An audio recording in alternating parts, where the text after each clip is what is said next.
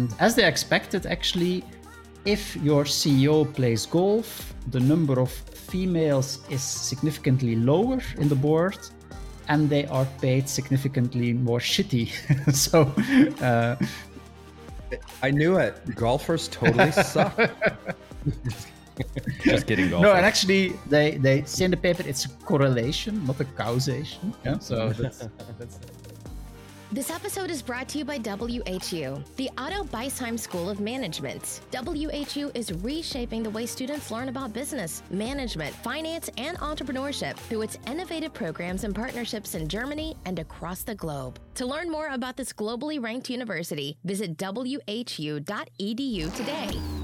Coming to you from WHU on the banks of the Rhine River in beautiful Vallendar, Germany.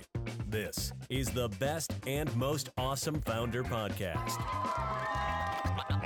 A show about entrepreneurs, innovators, advisors, and educators, and the stories that make them who they are today. Hey, folks. Welcome back to the Most Awesome Founder podcast and another of our inspiration sessions where we discuss current topics that made us think, learn, and laugh. Of course, this wouldn't be possible with my podcasting partner, Professor Dries Faems, who is once again joining us today. Hi, Gerrit. Dries, it's good to do this again, man.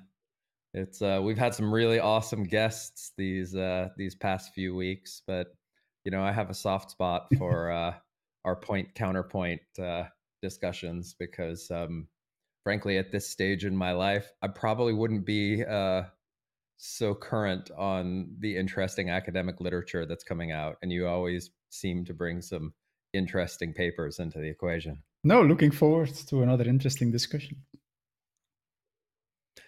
cool well um, as usual we like to start with something that made us learn so why don't i uh, pass the mic to you and uh, you kick things off. I'm curious to see what you've uh, got in your pocket today. Yes, so and I deliver on my promises in that respect. So I brought another academic paper, actually one that was published earlier this year in Strategic Management Journal, and the title is "Blinded by the Person." Experimental evidence from idea evaluation, which was co authored by Linus Dahlander, Arne Thomas, Martin Wallin, and Rebecca Angström. And as the title suggests, this is a paper on the topic of idea evaluation. So, in a lot of context, I think people evaluate ideas. I think about pitching competitions, but also within companies, we often see that nowadays companies organize innovation challenges.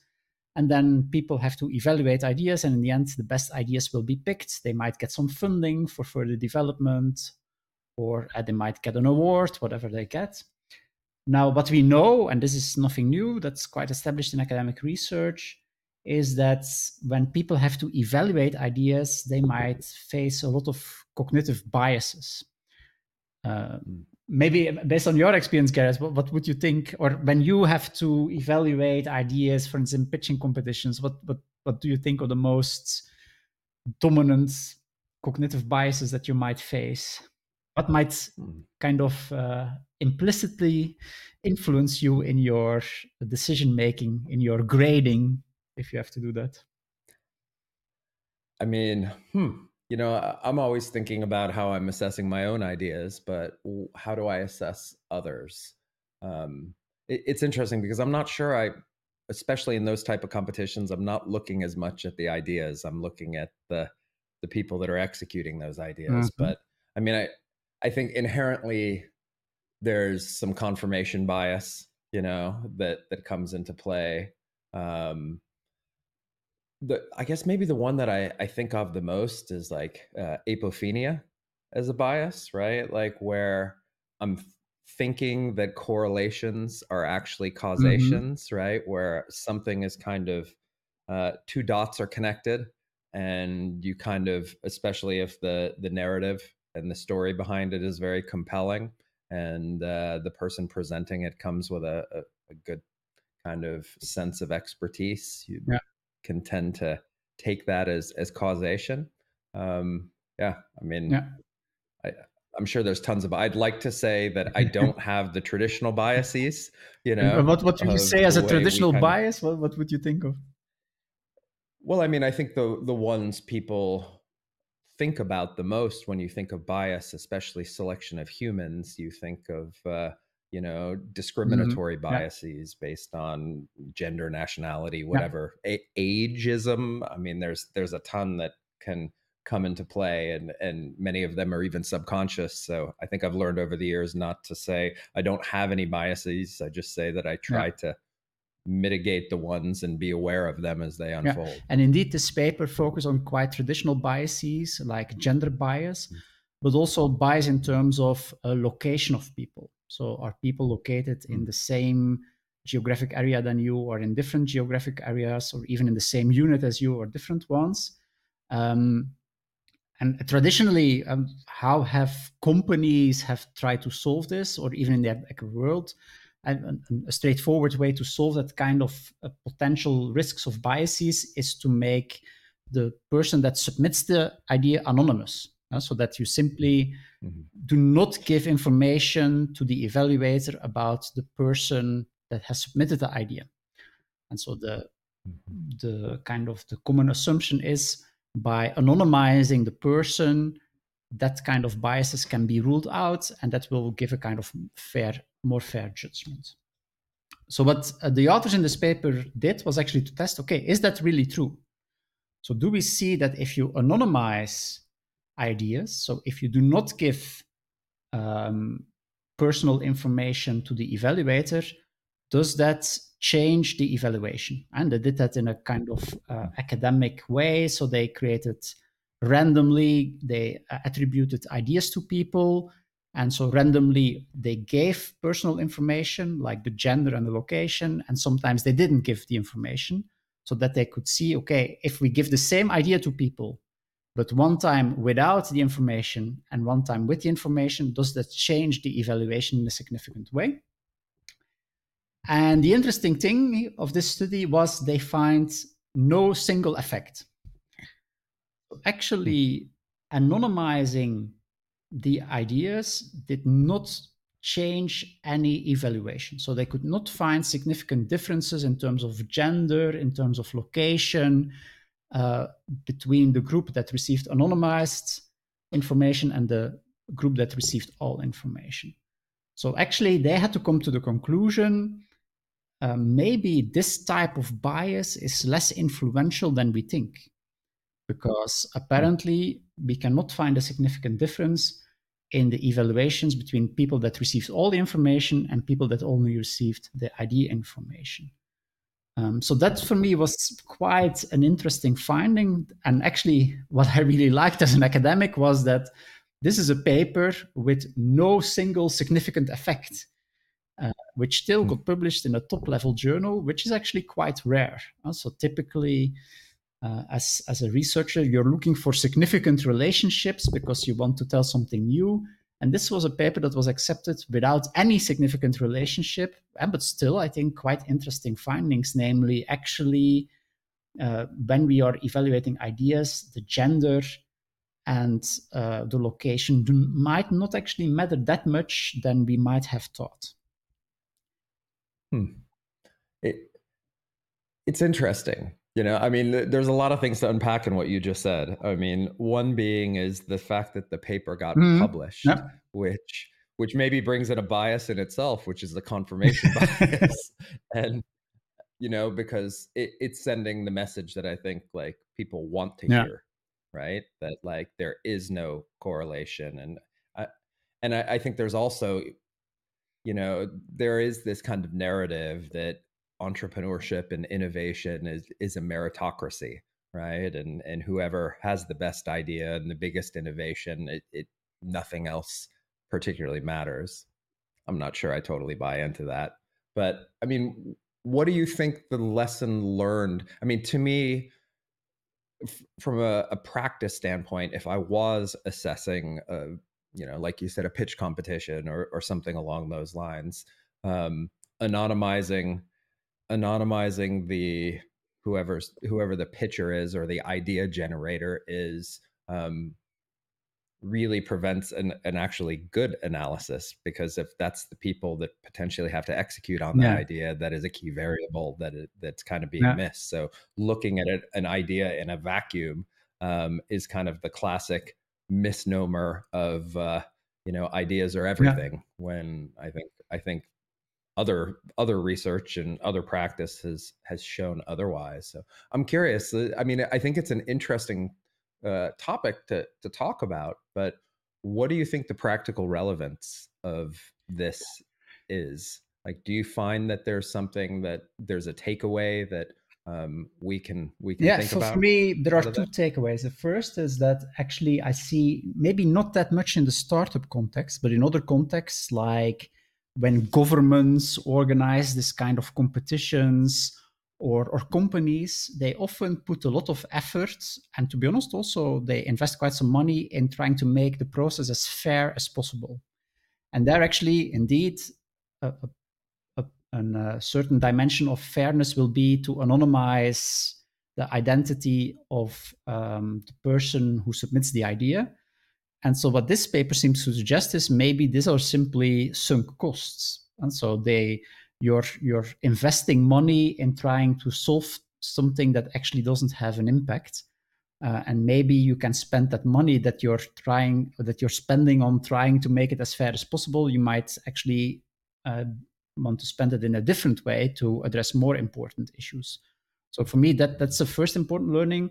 A second is more uh, related to the paper. One thing I I was still wondering was if you look at the paper, um, the people that evaluate do not really have skin in the game. yeah? So, for instance, in contrast to when you have to make decisions do i invest in a certain startup these people just had to rate ideas but whether they give a high rating or a low rating in the end for them personally it doesn't make any difference and so i was thinking if there would be skin in the game would you then not be more likely to see biases because then the decision making becomes much more influential so that was something where i was wondering and which i think would actually i think would be interesting follow up research. If I really uh, will benefit or will be hampered by the outcomes of the idea, maybe then I might be more kind of uh, sensitive to biases than in this case, where actually uh, the outcome of my selection has not really implications for me personally. Hmm. Hmm. You know, it's I, when I think of participating in you know uh, programs like selection i'm on the selection committee of a number of Yeah. accelerators right and i'm i'm looking at at these concepts and yeah usually we see the we usually see who the founders are and, and um, there is absolutely a bias in play when i'm looking at like founders pitching their ventures but it's not it's very rarely i mean for me personally i almost have a bias for the underrepresented Mm. um, because there's a bit of a, uh, a a hustle and a grit that oftentimes comes along with uh, with those folks. But where I find I certainly see some biases in what their backgrounds and what their experiences are, and I tend to give greater weight to someone that has uh, has the experience before. But I find I have a lot of biases embedded within the ideas themselves.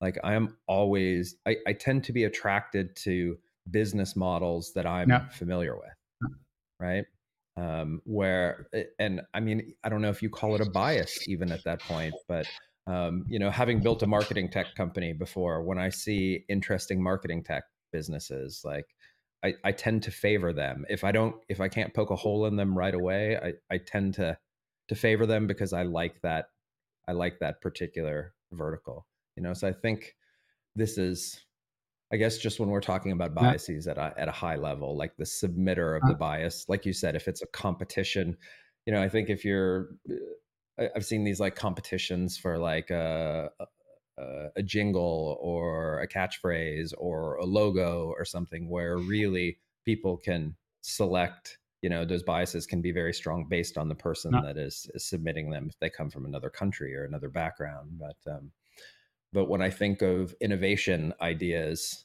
um, I tend, I guess the for me the biases come from somewhere. Yeah, else. and actually, the, the bias that you mentioned, uh, which is called the expertise bias, has been shown in research. So it has been shown that if you need to evaluate an idea that is closer to your own expertise domain, that you tend to give a more favorable rating than when you have to evaluate an idea that is much farther away from your domain of expertise. So that's definitely something that hmm. that it's another type of bias that was not addressed in this research that can play around. Mm-hmm. Yeah.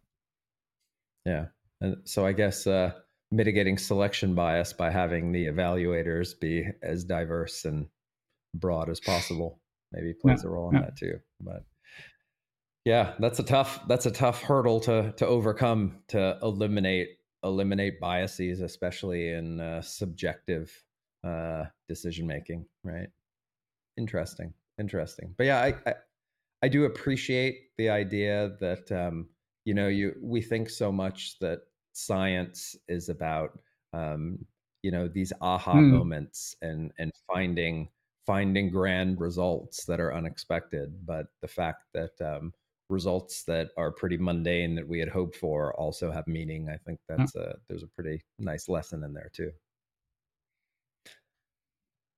All right. I'm uh i'm gonna go. And uh i'm i'm bringing in a topic that is rather far out of my domain of expertise but quite deep into okay. your domain. so I should like it by definition. maybe, maybe I don't know. Um, but uh, it's it's once again, I think it's a topic that keeps coming up for us over and over again. But it's the topic of artificial mm. intelligence and uh, and machine learning. Um, and there was a, uh, and as usual, I'm not pulling from academic literature. I'm pulling from uh, the New York Times. um, but actually from just like five days okay. ago. So um, there was a, a, really interesting article in the Times that was that's titled "Can AI Invent?" and it's by the author Steve Lohr. And essentially, what he was the the thesis of it is that uh, can an individual use artificial intelligence to invent mm. something mm. and then protect it as intellectual property?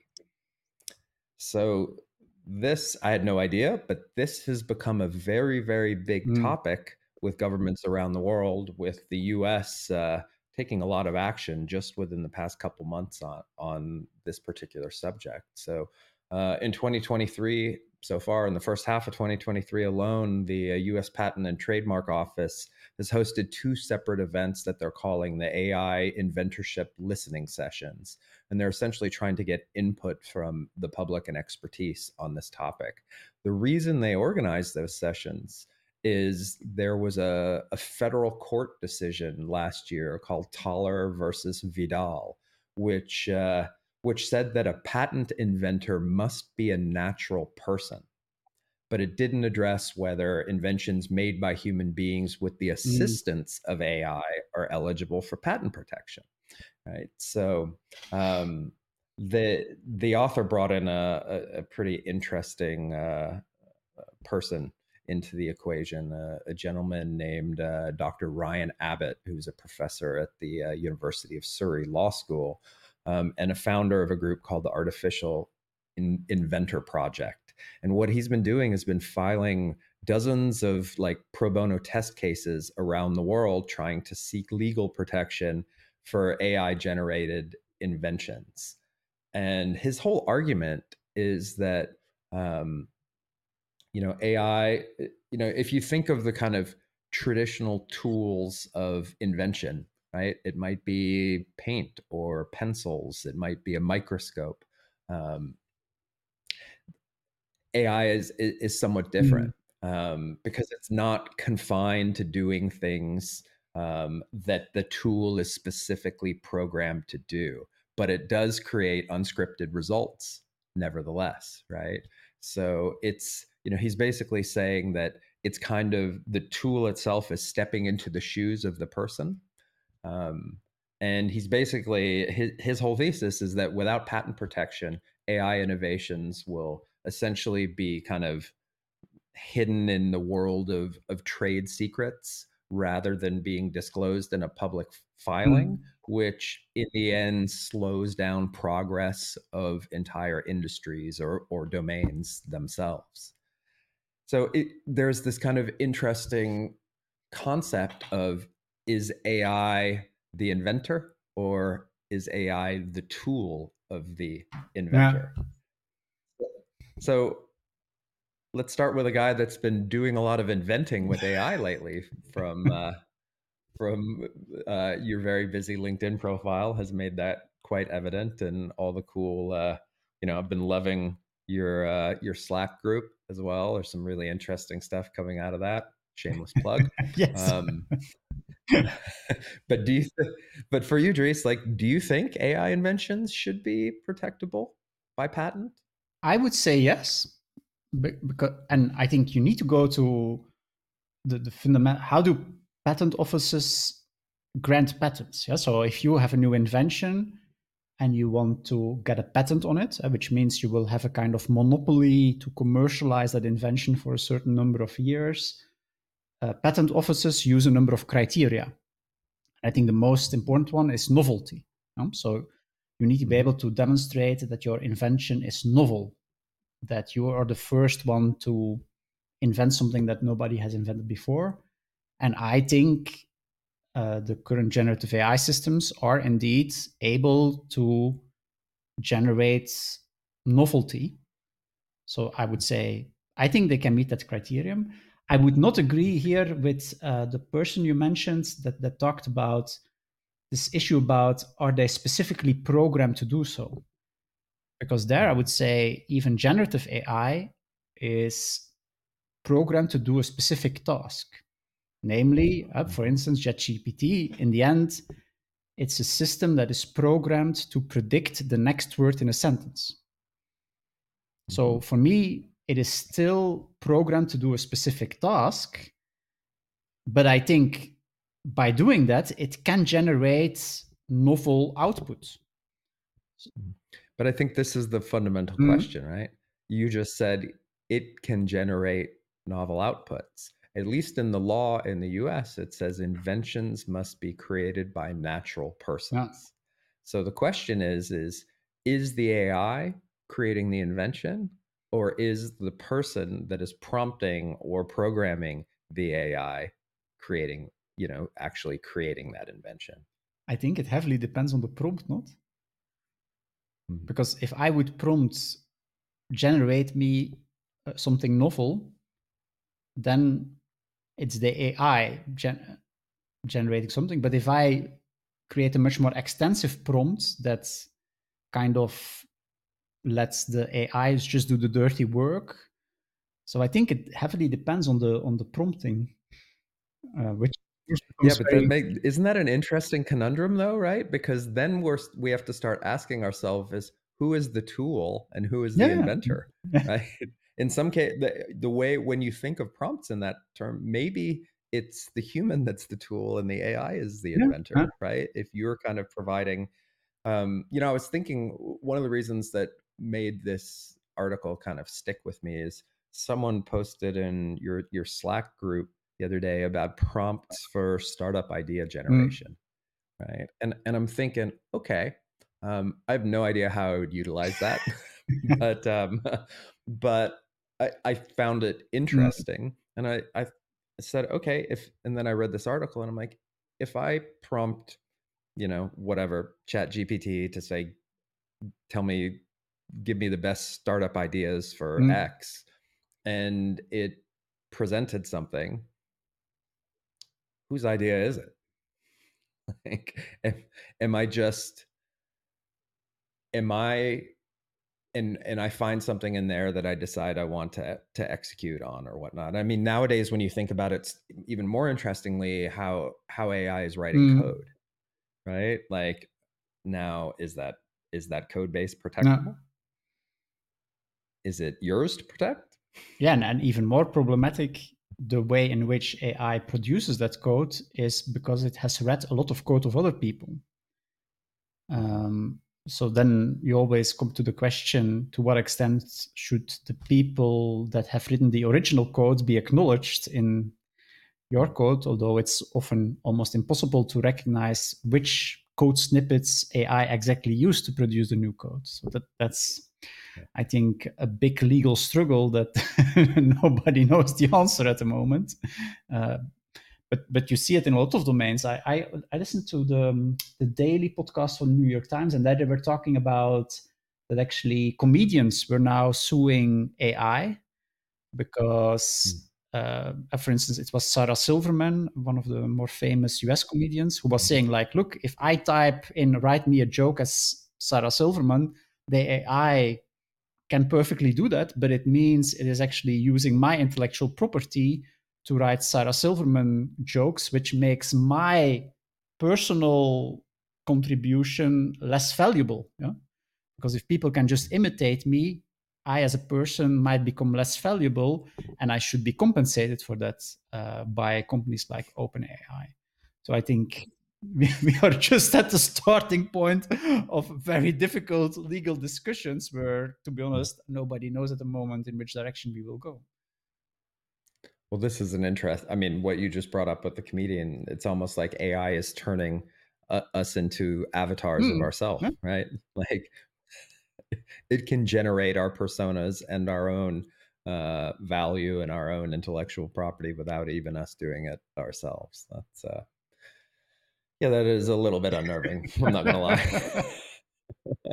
I mean, I did I did see something the other day about like, you know, what AI is doing for. I mean, it was about mm, pornography, mm, yeah. right? And how like AI is generating pornography with well-known mm. personas mm.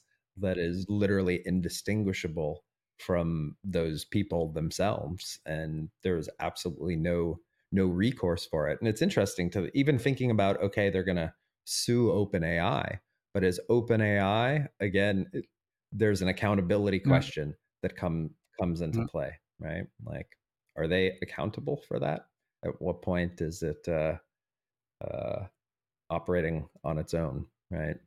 You create a tool. Tools can be used in negative negative ways, right? It's like if someone kidnaps somebody and takes them on a airplane like is it the airplane's uh, fault? uh, and it's uh hmm, there these philosophical questions are going to get i think more and more common and, and louder and louder. No and i think the fundamental question is do we need new legislation to deal with this specific ai case or can we leverage existing legislation and just apply it on ai uh, for instance you could say if if you abuse ai to make a pornographic movie of somebody else I think with existing legislation, you can already litigate it.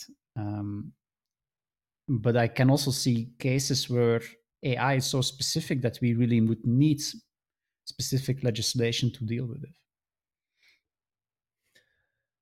Yeah, it's a, it's interesting. I mean, there's always a, there's still a human element, mm. right? If you ask an AI to create porn about a, a famous person, um, and then you actually utilize, publish, or try to monetize that that piece that you created, then certainly there's a clear liability mm-hmm. in place. But um, I mean, is there a protection for someone that just wants to ask questionably ethical or legal things to the AI? Is it only what they do with it or what they allow it to mm-hmm. create as well? Right?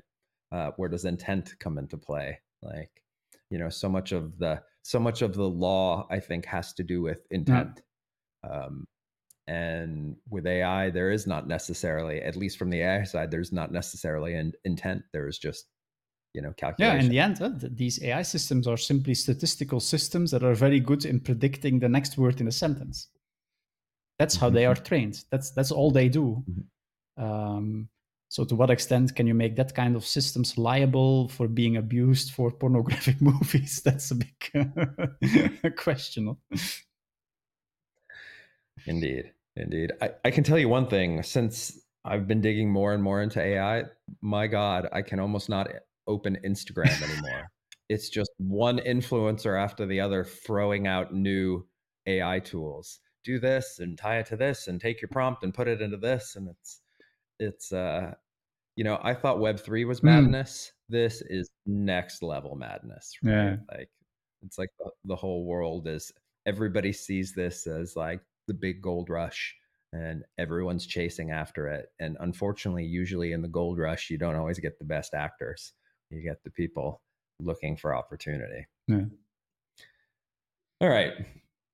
Let's uh let's pivot to something that made you think this week, Dries. Yes, and I, I brought another paper with me because that, that's my role, I suppose.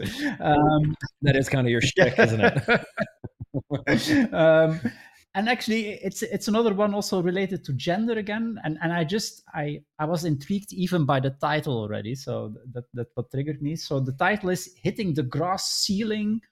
Golfing CEOs, exclusionary schema, and career outcomes for female executives. And this is a paper published in Journal of Management this year by uh, Lee Biggerstaff, uh, Joanna Campbell, and Bradley Goldie. And so this is a paper, as the title suggests, that tries to make a connection between uh, your CEO play, playing golf and to what extent uh, females in your company are underrepresented. And so this is an empirical paper and the question that they uh, want to ask themselves is actually if, if a CEO, what this person is doing outside of his or her work, in this case, his work, because they looked at male CEOs. So, what he is doing outside of his working environment, to what extent might that have an impact on uh, decisions within the company? And so, for this study, they focused on a very specific potential hobby of male CEOs, namely playing golf. And so what they simply did was collecting data on CEOs and to check whether they played golf or not, which you can do actually quite accurately because if you play golf, you're registered formally in all kinds of stuff. And then they could mm-hmm. see, okay, if the CEO plays golf, what is the impact on the amount of females that are present in the executive board? And what kind of impact does that have also on the compensation on the, of these females? And as they expected, actually, if your CEO plays golf, the number of females is significantly lower in the board and they are paid significantly more shitty. so uh, I knew it. Golfers totally suck.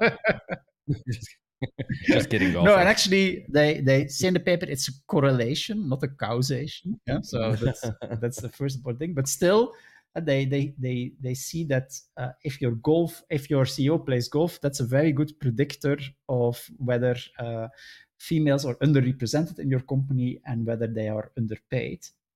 And the explanation there is that actually golf is a very uh, exclusionary sport, so it's still a kind of sport where you don't have a lot of women. And so the, the reasoning of uh, the authors is that if you are doing that, uh, if you're kind of active in that kind of setting where it's kind of socially accepted that females are excluded, that might also translate to your company setting, and you might actually find it easy, more easily to not have a lot of women on your board and pay them less.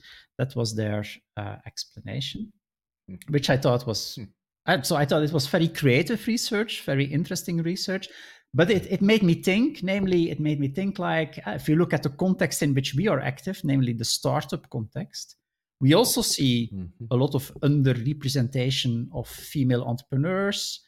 Um, that's still a very big issue. I think also this year again a lot of reports have emerged where the number of female entrepreneurs is still depressingly low in europe. And so i was thinking could we find similar kind of exclusionary activities of founders that might kind of um, accelerate this or strengthen this? So, are there founder activities that push male founders to be? It will not be golf, but are there similar things that might actually push them uh, in this kind of exclusionary schemas? And before mm-hmm. I, I share my ideas, do, do you have any ideas about? Uh, yeah, yeah. Um, so, uh, you know, uh, a few months ago, I gathered quite a few uh, founder friends, um, and actually most of which have been on this podcast at one time or another and just for a, a catch up. And we went to Wellenwerk, which is a uh, an indoor surf mm-hmm. wave here. and uh, there was a group of us, and it was fun. We went surfing and uh, had a great time. And um, when we all got together, we were kind of laughing. We're like, "Oh my god, this this feels like the worst tech bro thing we've all ever done." And uh, Daniel Kahneman, um, who is w- one of them, he was like, "Oh, bro, you have not even uh, if you haven't been to the cli- the climbing gym in Bol- in uh, Berlin, that's where you would really see it. It's where like all of the kind of VC funded entrepreneurs like to go hang out. Um, a- again, uh, just like golf, I don't think a climbing wall or a surf wave needs to be you know exclusive to men. I don't think it has the historical cultural connotations of golf, yeah. like the where like you know where the Masters is played at Augusta was men only until a decade or two ago. Um, but I do think there is a maybe a, a tendency towards more traditionally masculine activities. I mean, I, I see a lot of founder teams and going with even with their investors to sporting yeah. events, for example, which again can be open to everybody, but tends to be a bit more male. Um, but the one thing that I experience, and I'm, I don't want to deflect from the importance of of gender representation, but the one that I've felt a lot mm-hmm. myself is drinking yeah. culture. So I'm not really a, a, drinker. I very rarely drink mm. alcohol, mm. but so much of the activity around the the startup scene, investor meetings uh, involve. All right, let's go out and have drinks, or let's meet for drinks, and um, so I do think there are some kind of cultural, uh, you know, markers that exist in this space that can be exclusionary in to a number of of different groups. Um, I'm not sure that doesn't exist in in yeah. everything, but uh, but I do. I'm a big uh, uh, I'm a big believer in the douchey tech bro scene that exists everywhere where like entrepreneurship exists, and you know I would love to chop that off at the knees if possible. Yeah, but actually these were exactly also the two that I was thinking about. So what I see is you have a lot of founders that engage in quite extreme sporting activities. And then there's also this thing about uh, they go together to clubs, drinking late in the evening. And I, think, yeah, these these can be quite exclusionary activities that, that at least make it not easier for women to uh, become uh, kind of embedded in this founder community. Um, so mm-hmm. Yeah, I mean, I, I think golf differs from the others too, because I think some of the things we're talking about tends to be the domain of somewhat younger people. Um, actually, a lot of female founders I know tend to be into slightly more extreme okay. sports. I think there's maybe a there's maybe a correlation there of risk yeah. tolerance that exists. You know, one of the the ladies on my team right now just leaves tomorrow for the Azores to go uh, para paragliding right um, uh, that's just one example i just I, I think there is maybe some tendencies to those types of things um, but what what's interesting about this paper is we're talking about ceos of large arguably larger companies which tend to infer uh, an older an older demographic as well and uh, you know my my mother who's almost 80 always asks me if i want to play golf and i give her the same okay. answer as i'll I'll play golf with her when I'm too old to do anything fun. but uh, yeah, I mean, I, I think we do. We could all do a better job of of creating more inclusive opportunities. You know, I I would even you know narrow it down a little bit. Like even with my companies, when I've tried to do events and retreats and stuff, it it wasn't. I don't recall ever doing anything that felt maybe exclusive to to men versus mm. women but i would say oftentimes i chose activities and events that my engineering teams were less keen on doing because they tended to be outdoors and more active and you know not to generalize but there were definitely some people on my engineering teams were not really into outdoor you know ac- active physical activities yeah. and whatnot so um yeah, it's uh, it, it's something to think about. But I, I'm curious, just on this topic, like, what do you know about you know, this is a huge topic in the US for sure about women representation at executive levels. And then you look at parts of Europe where, like in the Nordics, for example, where they have mandated yeah. uh, representation um, and oftentimes equal representation at those levels.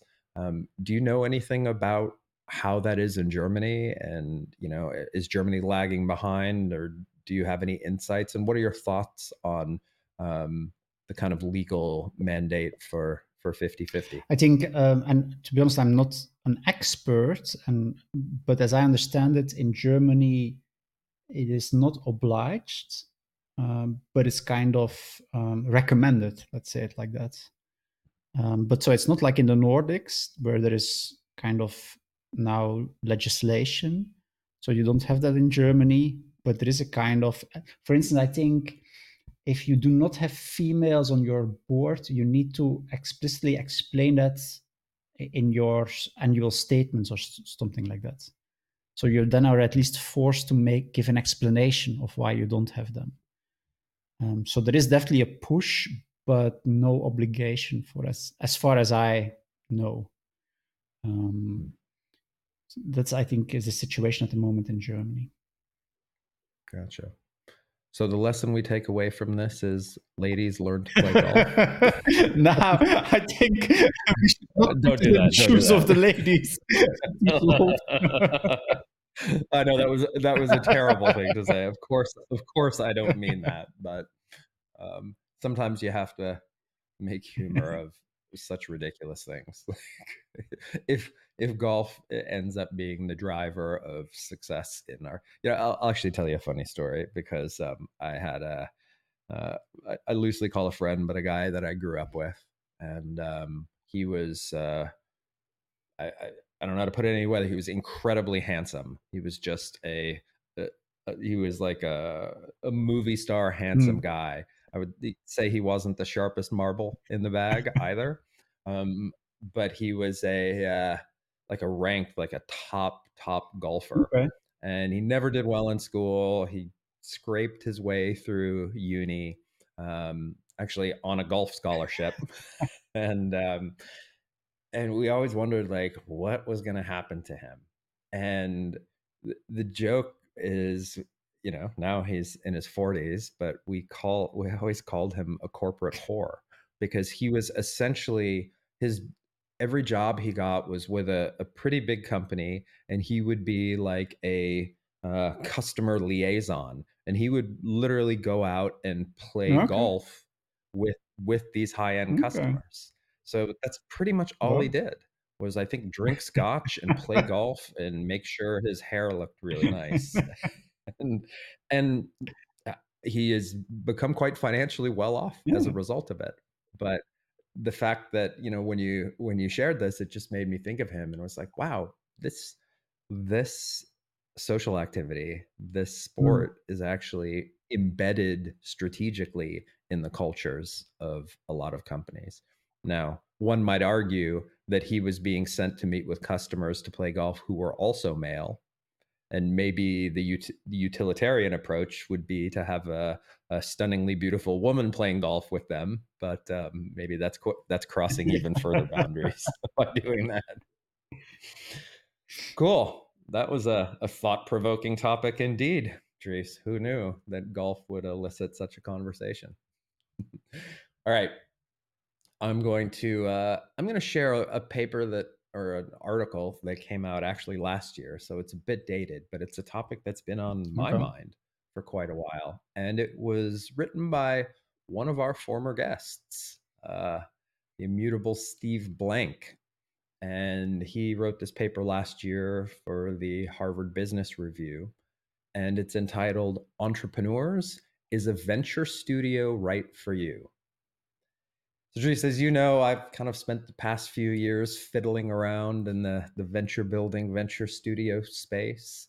Um, and to be honest, like with multiple touch points now, I would say these experiences have left me with a lot more questions than they have okay. answers in terms of their their efficacy, their value, their value proposition to entrepreneurs. Um, and reading this paper was, I think, great because it made me realize that I'm probably not alone in this thought um, since a luminary like Steve uh, was pondering it as well. So uh, the, the paper really kind of talks about, it starts by talking about the different types of startup support programs, uh, most notably accelerators, incubators, and uh, and venture studios. So for those folks that don't really understand the difference, um, accelerators are usually fixed term programs. Um, they have a specific curriculum to them. They um, might offer a physical space for the startups uh, to to work in. It tends to be early stage ventures, and it comes with some form of capital contribution in many cases. Um, in the WHU case, it doesn't. It comes with other value add like networks and access to investors and things, but there is somewhat of a, uh, in most cases, somewhat of a transactive environment. Accelerators uh, tend to crank out uh, support to a lot of startups per year. Um, take a small piece of them and you know hope for a return. Uh, incubators are similar they tend to be longer term, longer duration. The physical space is more central to it, and it is less uh, common that they provide capital. They provide uh, sometimes technical or mentor or advisory support, and they kind of create a space and an ecosystem where these uh, where ventures can kind of nurture, be nurtured or nurture themselves. Um, they can crank out quite a few uh, companies per year as well. Um, but they tend to be longer term, so less than accelerators.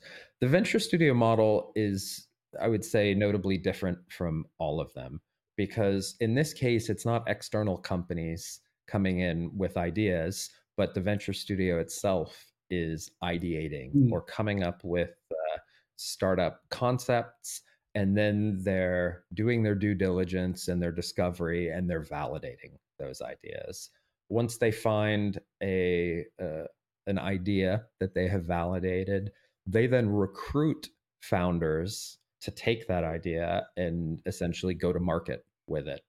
Um, that means they nurture them for much, much mm-hmm. longer and they provide those founders support. Uh, they tend to come with pretty significant capital along the way. Um, and uh, and yeah, they they're really kind of holding the I would say more than holding the the founder's hands, but really acting as as mm. partners. Mm. Um, the probably the most significant piece is the equity stake for the founders that are listening. Incubators, since there's not much capital, they take very very little, if anything.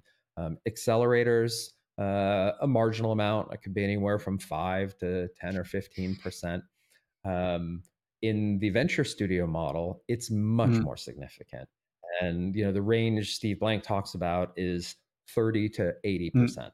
Um, what I have experienced is usually, at least in, in Europe, somewhere around 25 to 50 percent. Although, if you would throw something like Rocket Internet in the mix, where they're putting tens of millions or hundreds of millions in, like they did in the old days, they were taking much, much larger percentage. So, the uh, the interesting, the, a couple interesting points I want to share before I want to ask you a question is after reading that paper, I did a little bit of research. I wanted to understand what are the efficacy of these mm. things. And when you look at the the IRR or the the rate of return on investment, uh, the venture studio model as compared to accelerator or traditional VC tends to be two to three times greater than a more traditional startup investment. So the ROI on them uh, seems mm-hmm. to be mm-hmm. good. So their ability to mitigate risk uh, seems to be a lot stronger. Um, the fundamental challenge, I would say, is you know, can you bring in entrepreneurs with a much weaker value proposition? Which brings me to the last point that I wanted to make. There are s- somewhere around a thousand uh, known established venture studios that exist in the world, with over 50% of them in Europe. Mm. I'm curious. I have my ideas. There was no data on this. But Dries, why do you think Europe dominates this scene? Why would can you envision why more than half, when way more of the startup activity in the world happens outside mm. of Europe, why is this model something that the, the European uh, investor market has taken such a strong liking to? Now, my intuition would be, and it's, it's simply my intuition, would be that this kind of models are attractive for more kind of risk averse people. So I would say in general, in Europe, we are more risk averse. Uh, we we don't go for shooting at the moon, but for something reasonable. And so I think a lot of people with kind of entrepreneurial ambitions in Europe would find this a much more comfortable situation uh, where you have a kind of corporate that is kind of still paying you like a salary, but at the same time, you can be entrepreneurial. Uh, and at the same time, for the corporate, this kind of entrepreneurship tends to be a bit closer to their current activities. It's not really like the disruptive, completely breakthrough things that are far away from them. So I think both from the corporate perspective, but also from the entrepreneurship perspective, this is a model that is a bit more in line with our more risk averse attitude i would hmm. say that, but that's my intuition i hmm. don't know maybe you have a totally different idea but that would be my intuition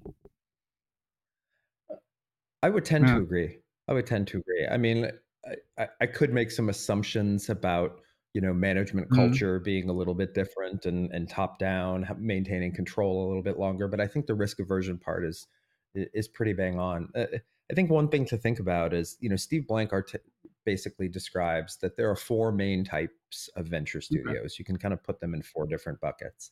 The first one is tech transfer mm. studios. Um, I find that very interesting because I would argue that Europe is lagging yeah. behind massively when it comes to university tech yeah. transfer. Um, I'm actually not familiar with any tech transfer venture studios uh, in, in mainland uh, in Germany, at least. Um, maybe maybe there are, where they're actually their whole strategy is to identify IP coming out of the university and and commercialize it in that model. Um, do you? No, I think Unternehmertum in München also does that. I think mm. so. I think at least mm. in the the in the München ecosystem there are this kind of things, but I'm also not that up to date about it. Mm. Yeah. Well, I know there's a lot of great activity happening in Germany because a, a bunch of smart people in our ecosystem have realized that they've been lagging behind and our universities are doing some great stuff. But um, all the examples that Steve Blank uses no. are, are, from the US. Um, the second one, which is one that I'm quite familiar with, is corporate venture studios, right? So um, there's kind of two different ways to look at that. One is sourcing the ideas and the intellectual property from inside of the company. The other one is maybe perhaps the more um, kind of what we did, or maybe what BCG DV or McKinsey Leap were doing before, which was uh, basically taking an external no. approach to the corporate and kind of bringing in bright entrepreneurial minds to identify opportunities that you know gets very difficult to see when you're focused on your core. Um, then there's of course the the niche studio, which I think is is quite an interesting one. That might be a, a studio that's focused on generating IP in a very specific mm. domain. And one of the examples that he brought up is flagship pioneering, which is is a healthcare one, and you know that incubated LS18, which later became known as Moderna. So that's one hell of a venture studio output. Uh, and then the fourth example he uses, which is that the industry agnostic studio. That that I would say is what I see the most of in mm-hmm. Germany. Um, and his example, of course, is Rocket Internet. You know, so um, these industry agnostic studios, I think, are interesting. Um, and there are more and more of them popping up, or even the niche ones kind of fall into the same bucket. Hey, um, there is uh, there's this AI boom let's build a venture studio for AI or Web3 or longevity or whatever whatever that might be. What I think about that as a founder, what the value proposition is, right? And as I said earlier, comes with more capital, comes with more support, comes with less mm. equity mm. than you would if you were doing it in the wild. What do you think is compelling about that offer for entrepreneurs?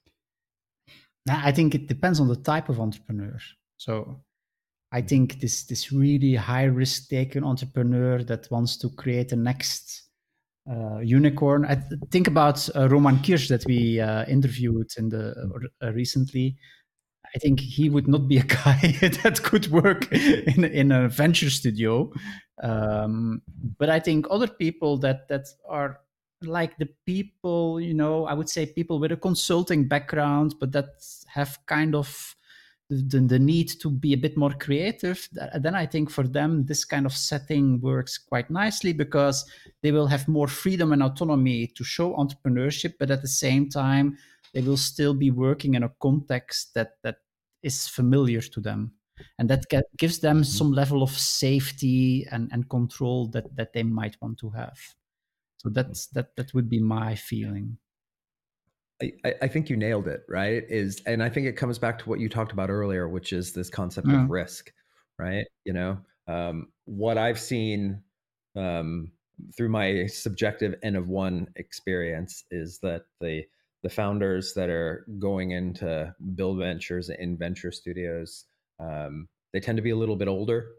They may have yeah. families. They may have other responsibilities. You know, you plug into a venture studio, good chance you start collecting a salary right away. You get resources. You don't have to spend months or more going out trying to raise capital, going from, you know, it's that uh, we talk so much. Peter Thiel talks about zero to one, but sometimes the hardest part is like zero to mm. point one, right? And and getting the getting the ship to just lift off a little bit. And and this is where it mitigates it. So I'll wrap it up by telling you what Steve Blank yeah. suggests when looking for or considering a venture studio point number one, and I would say this is the one that I've noticed the most is most relevant, is the studio run by a former founder? Okay. Or does it have former founders as its full time uh, employees? I think it's very easy to find um, high net worths or people from financial services world that are setting these things up that have the money to be able to to set it up, but don't necessarily have the entrepreneurial mindset to be able to incubate these these ventures along the way. So look for ones that are run by uh, entrepreneurs. The, next one is what percentage of equity are they asking mm. for? If you think about it, you know these studios are taking 30 to 80 percent is is what uh, his numbers say. Um, I've seen 25 to 50 or so. But you have to remember that if that studio takes 50% or more, you are not a founder. yeah, you're an employee. You are an yeah. employee. You are an employee, right? So, um, very interesting conundrum to come into. Like, um, how much? How much is losing your agency as a founder worth to you in you know shortcutting the fundraising side of things? The third is do you want a studio with specific expertise? Mm. You know, do you come from a specific domain? Do you have some specific shortcomings or lack of experience in particular areas that you can you can find it useful?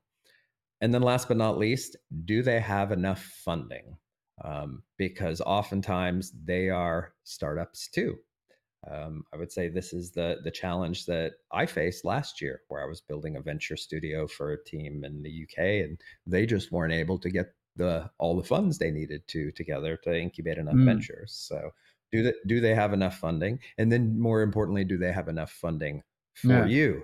Because if they're taking a reasonable chunk of equity, you need to make sure that uh, you're getting what you would get uh, in the wild or or more in return but I think it's uh, to me this was just a really interesting topic, um, considering, and I think you know you and I are both pretty fascinated with the history, the the kind of historical background of the startup mm. scene in Germany and the role that uh, um, companies like Rocket Internet played in that equation, and they're not really around in the the true sense no. anymore. And I think this whole idea of like venture building uh, the cut with the copycat model at least had gone by gone the way of the wind but actually we're now seeing this kind of renaissance of this type of model uh, cranking out a lot of ventures especially here in berlin where um, i seem to see a new venture builder venture studio popping up uh, pretty damn frequently.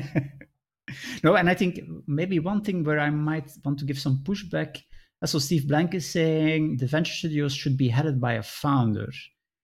Now, for mm-hmm. me, that would be not the most important thing. For me, it's important that the venture studio is headed by somebody with a very strong or even that, that has a lot of power within the organization. So, and so what I sometimes see is that if companies create a new venture studio, they will hire somebody from McKinsey or from Amazon to lead it because they think, oh yeah, these people know what tech is. But then these people are outsiders. And mm-hmm. my experience, at least, is that venture studios often become actually quite political battlefields. So you might actually have to fight for your funding. Business units might give you pushback. And if you then mm-hmm. do not have a leader that can fight these political battles, meaning somebody that has the kind of connections within the organization to build uh, support, you might really be in trouble. So, for me, actually, the more important thing would be is the venture studio being led by somebody who has a strong political position within the organization? It, it, it's interesting you say that. I, am going to push back at your pushback, which is um, you have to remember that you know one of the key roles of a venture studio is to actually ideate yeah. and then you know and, and validate and decide what they're going to invest in then the founders come in i would argue that if you don't have your leadership team with the right entrepreneurial mindset mm. and the right entrepreneurial toolkit um, back to your bias topic earlier is you start getting which i think happens a lot with people that haven't been through um, executing bad ideas yeah. you know or even assessing ideas over and over and over again that you know you get someone on the top of the, the hierarchy and he's like oh i want to do this because this is cool and i read about this somewhere let's do this.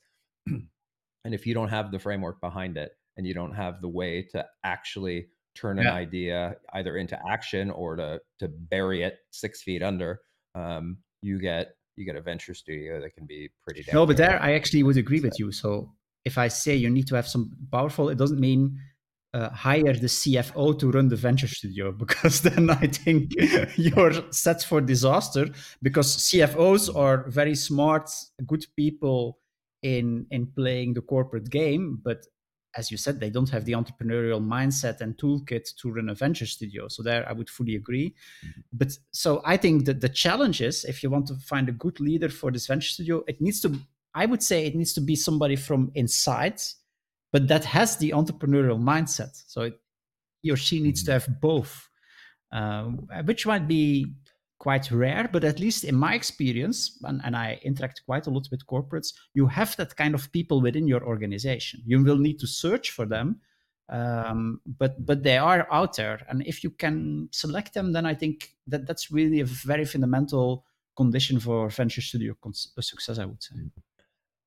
Yeah, I would say within the corporate context, it, it's a little bit different, but in the corporate context, actually, it's a lot different, right? Because you start dealing with um, as soon as you're building ventures within the corporate context, now those ventures are subjected to corporate governance, right? So now you have to go through the procurement systems and the the payment systems and all of you get st- kind of uh, encumbered by the bureaucracy of the the mothership. So oftentimes the corporate venture studios will happen, you know, in an external uh, organization yeah, okay. that's, that's yeah, separate from it. I would say the you know the one thing Steve Blank doesn't mention in here that I found from my experience that if looking for a venture studio, think about governance. Yeah. And you know this was something that I worked really heavily on last year when I was building one in uh, in Berlin. Is how do you keep this mm. separate, mm. right? So you want to make sure that the venture building side of things is in a separate not only unit but are arguably organization mm. itself than the funding side of things right and this will help to mitigate those yeah. biases and conflicts of interest that the venture team ideates validates come up with a concept and then you take that to the other the fund side of things where they go through a more traditional vc type analysis to determine whether they want to capitalize that business or not.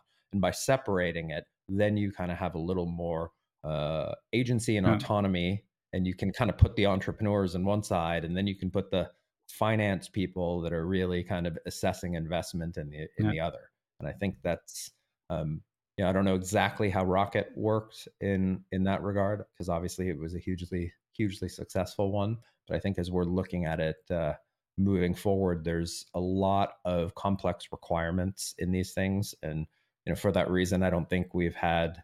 Uh, although my friend Felix recently sold his for nine figures in Berlin, um, there haven't been too many um, that have really shown signs of success, and I include BCG, McKinsey, and the uh, the other big players. They just have not churned out many great successes as a result. Okay, beat that topic to death. but uh, um, let's uh, let's end it on uh, on a happy note and give me something that made you chuckle recently. Yes, and actually, it's something that I that popped up on my LinkedIn very recently, and, and it made me laugh. And and it's an academic paper that made me laugh. That, that's quite quite rare, but it made me laugh. It speaks volumes. And so the title is actually "How is ChatGPT's behavior changing over time?" And it's uh, authored by people from the University of Stanford and Berkeley. uh, So published recently, uh, open source. And what they actually have done is analyzing the performance of GPT 3.5, so the, the a bit older model already, and GPT 4 over time. So they uh, did some kind of tasks in GPT 3.5 and GPT 4 in March, and they did the same tasks again in June. And so, task you have to think about, they asked it some mathematical problems like, is this a prime number, yes or no? Uh, they asked it some sensitive questions to see is it willing to answer yes or no. They asked it to generate some code and to do some visual reasoning. And quite surprisingly, they found out that GPT-4 is getting more stupid. so they are the humanity is saved.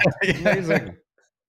so on a number of dimensions actually gpt-4 is significantly performing worse in june than in march so actually they found that this system seems to get worse instead of better which of course is triggering quite some questions because imagine that you have now started integrating gpt-4 in all kinds of applications where for your decision making you're relying on GPT-4 in, in all kinds of apps. Actually, what you are facing is the problem that your decision making might actually getting worse over time instead of better. And to be honest, this this paper also kind of confirms my own anecdotal experience, where I have to say that over time when I look at the output that GPT-4 is generating in terms of writing text, it, it's it's getting more disappointing. And initially, I was thinking it's it's just because our expectation level has been changing. Of course, at the first time when you see GPT creating this text out of nowhere, it, you're totally amazed. And so I was thinking, yeah, I'm just now. My, my expectation level is increasing, but actually, this paper tends to show no, there is a kind of um, observable uh, quality uh, lowering in GPT-4, uh, which I found quite amazing. And at the same time, as a 45-year-old, I was very comfortable that I'm not the only one facing cognitive decline over time. Apparently, even AI systems uh, tend to get worse. That's where you went with it, it's funny. I went a totally different direction in my head. I I kept thinking of like there's some weird metaphor for humanity, you know, as we talk about the dumbing down of society yeah. that in in five in five years, uh, GPT is just going to be doom scrolling TikTok and playing video games and has lost interest in all human knowledge. no, but uh, of course, the big question now is why, and I don't think there is yet an Mm-hmm. answer. Uh, something that, that I found interesting again uh, when I listened to this daily podcast, they were mentioning that so um, you have these hobby writers, and so what do they do? Uh, for instance, you have Game of Thrones, and these hobby writers they write kind of uh, new stories in the Game of Thrones universe, but they use their own imagination. They let people fight with each other that never fought with each other, or they let people marry with each other that never married with each other. And actually, these people have been very upset because they noticed that their content has been integrated in these GPT models. And so, if you ask GPT que- questions about fictional characters from Games of Thrones that have been written by the hobby writers, they will be able to give answers which make clear that it has incorporated that kind of um, uh, knowledge.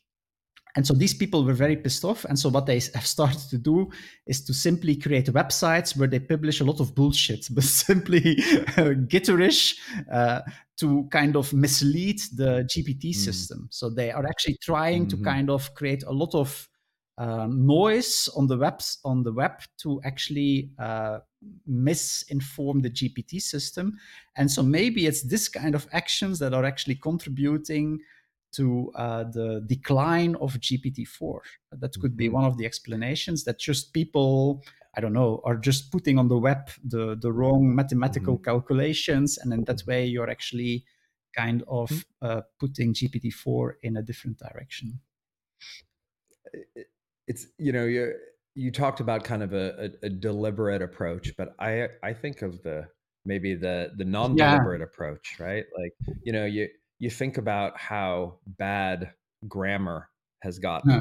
over the years, right? Like I mean, is is is GPT eventually going to uh, you know start screwing up your and your and start writing LMFAO and LOL and like you know really because if you think that it's it's pulling from all of human knowledge you know there is some there are some I wouldn't say ubiquitous but there are some common errors that exist with within human knowledge that a, a large portion of the, the, the population get yeah. wrong you know like it's obviously consuming that information yeah. too right so no, or think about uh, if you're right if you're using GPT, for instance, to write LinkedIn messages, which, to be honest, to some mm-hmm. extent I do it has a very specific kind of writing style for LinkedIn.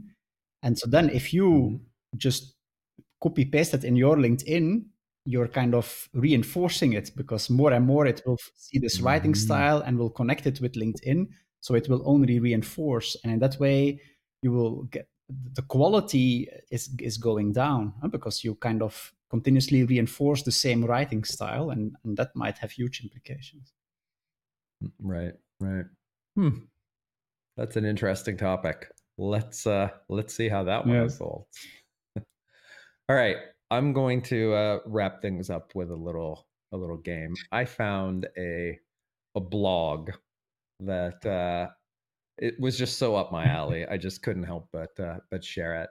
Um, and it's the Truic, Star- Truic Startup Savant blog. And uh, what they do from time to time is they identify strange yet successful startups. So I'm gonna I'm gonna read you a couple very short pitches of startups, and you tell me if you would invest, if you like the idea or you don't. Okay. First startup, it's from New York. It's called I Do, Now I Don't. So Josh Opperman started this company after his fiance of three months ended up leaving him he was able to take the devastating feeling he experienced and transform it into a successful startup.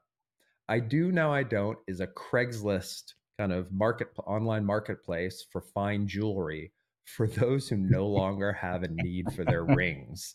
And people and and he identified that people get a much better price if they're uh, from marketplace than they would if they attempted to return the ring to the store from which they mm. bought it. So he turned his misery into a successful startup. What do no, you think? This, this sounds like a great idea. I yeah. thought so too. I thought so too. Let's uh, you know, turn that frown upside down with uh financial success. Okay, number come two. up with that. I would like it actually. So I, I like it too. I think, and I imagine that's there's probably a pretty decent TAM SAM SOM yeah. for that, right? Pretty good market size, especially these days. Um, all right, number two. This one actually raised money off Shark okay. Tank, so I'm biasing you a little bit. Um, it's called Potato Parcel, and it comes out of Denton, Texas. So the idea of Potato Parcel is pretty simple. you send a whole potato to someone with a unique message written on top of it. That's, That's it. it. Okay. That's it. You take a potato, write a message on it, and you send it to someone. that yeah or? I'm I'm less uh, I'm less convinced by this one than the first one. well, uh, Mr. Wonderful, Kevin O'Leary, who's one of the the kind of most well known sharks and probably the most cutthroat of the bunch and very rational. Um, yeah, he uh, he put fifty grand into it, and they're already up to uh, twenty five k MRR and oh. growing. How many potatoes do you have to sell to make twenty five k a month? I thought it was pretty impressive. All right, third one, third of four, and we'll wrap this up.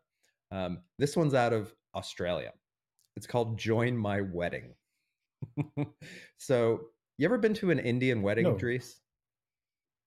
I have, uh, and it's amazing. First time I got to pet an elephant, actually, at a, at a wedding. Um, but these weddings are like, you know, extravagant, week long kind of uh, parties, um, crazy expensive. You know, they can cost hundreds of, of thousands of, of euros. So, Join My Wedding is a, a website where people can sign up to attend Indian weddings as okay. guests and just pay a, a small cost to do so. And their whole value prop is it's a great way to experience a different culture, meet new people, have a ton of fun while doing it. While the wedding party, which I think is pretty traditional, is supposed to be big and historically would bring in the whole community and the whole village, they get to have their big, broad celebration. Okay. What do you think? No, that's again an interesting one. I can see pain points from both sides of the market being solved here. So you may have to you may have to buy your outfit, but um, I can attest that it is a damn good time. All right, last one. I wanted to throw this in of the many many that I read um, because it's one that uh, people that live in Berlin will be familiar with. It's called BrewDog. And uh, if you're into the microbrewery okay. scene, there are multiple BrewDog breweries uh, here in Berlin. Uh, they are originally out of the UK, founders from northern UK, Scotland, and um, I won't tell you how much money that they've raised yet. But um, the the interesting thing is BrewDog does some very creative concepts, including uh, making an ale that is 55% ABV. So imagine that that is stronger than whiskey, vodka, gin. Um, and uh, so they made this 110 proof beer, uh, sold it for $20,000 a Whoa. bottle. And they, they served it. The bottle was uh, embedded in a taxidermied roadkill so some animal that got run over on the road, they taxidermized it, put the bottle in it, put 55% beer in it, and sold it for 20 grand a pop. What do you think? I I, like I believe in that. I think the and I find it a bit sad, but there is increasingly a kind of rich elite in the world that has simply so much money that they just want to spend it on the most crazy, extravagant stuff out there. And I think these guys perfectly play into that market. So in that way, I can really see their and and their their contribution margins will be big, no? So uh, I can really it's see true. That. I know. I hate to say it. I might be one of those people, but uh, on a on an impulse last year, I uh, I got on the waiting list to buy the Tesla Giga beer. Okay. Are you? No, did you, did you hear, hear about that? So it was uh, it was part of Tesla launching their factory in Berlin, which God, I know some people are going to hate me for this, but I I thought it was it was kind of a novelty. I wanted to gift it to a friend who who drove a, a Tesla, but I spent uh, 180 euros on yeah, two okay, beers. okay, but that's a different number, and not it's not.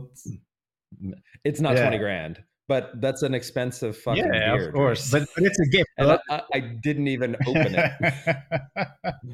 but yeah, they they procured a, a Berlin brewery to make yeah. these these beers, and they put them in bottles that kind of look like the Giga truck. Um, pretty slick, slick looking things. But um, anyways, BrewDog. No, but I think it's two hundred and fifty exactly, million. exactly the same like with this Apple Vision glass thing. I think it will be a success Mm. because there are so many rich people that will just want to buy this four thousand dollar Apple Vision thing because for them it won't matter and it will be a huge status symbol. Um, so I think Apple should have actually have asked eight thousand dollars because I think still people these people would have still bought it. It wouldn't make any difference. Well, I mean, I'm the jerk off that spent 600 euros on the Apple AirPods Yeah. Pro, but but it was a good investment. I love them. I love them. But uh, yeah. Anyways, BrewDog. Of course, they do actual breweries and stuff, and uh, even doing their crazy things. They have raised 250 Wow. million euros to date, Wow. and are uh, uh, one of the fastest growing breweries in in the world. So those are just a few of the crazy startup ideas. I would love it if uh, anyone listening has some uh, some ridiculous stories about those types of things as well, because I think it's um, you know uh, being in this world.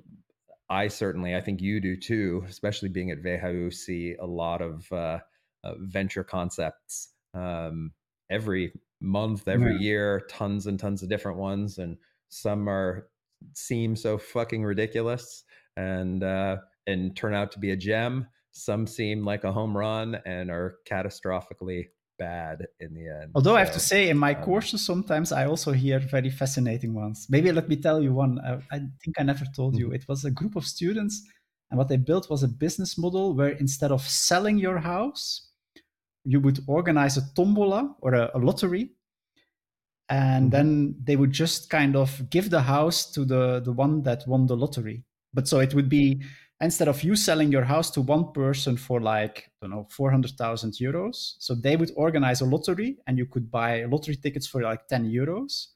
And so if four thousand people would have, uh, yeah, no, uh, forty thousand people would buy a ticket, Mhm. you would have your four hundred thousand euros, and then they would kind of just give it to the one that won the lottery.